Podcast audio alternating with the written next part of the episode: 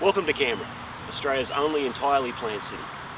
Some people hate it, but I really like it. It's organised, it's easy to get around, it's unique, and everything is accessible, just like a really good training program. Planning is high on the list of skills that every trainer must have. Unfortunately, many trainers do not have very good planning skills, and invariably this leads to ineffective training programs, sessions, and delivery.